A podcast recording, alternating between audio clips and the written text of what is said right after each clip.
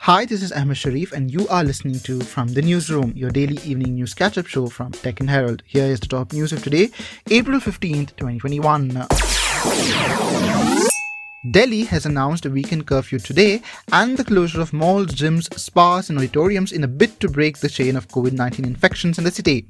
Kejriwal said essential services and weddings will not be affected during the weekend curfew and passes will be provided to those attending weddings.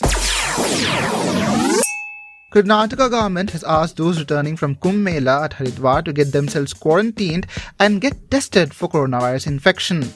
State Health Minister Dr. K. Sudhakar tweeted, and I quote, Pilgrims returning to the state after taking part in the Holy Kumbh Mela at Haridwar must isolate themselves at home and undergo tests for coronavirus. I urge pilgrims to continue with their regular activities only after the COVID negative test report. Unquote. A large number of people have thronged Haridwar for Kumbh Snan, which occurs once in 12 years following planet Jupiter's transit in Aquarius sign.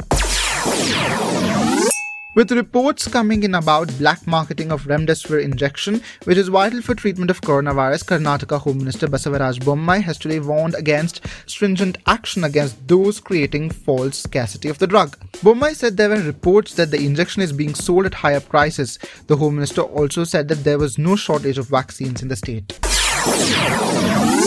That's it today from the newsroom. If you like this show, please share this podcast with your friends, family, and on social media. Do rate and review us on Apple Podcasts. Yes, we are on Apple Podcasts, Google Podcasts, Spotify, and wherever you listen to podcasts. For latest news and top stories of the day, log on to www.deccanherald.com or visit the all new Deccan Herald app. Check out our e-paper at www.deccanheraldepaper.com. Subscribe to our Telegram channel at t.me slash Deccan Herald News. Take care and have a great evening.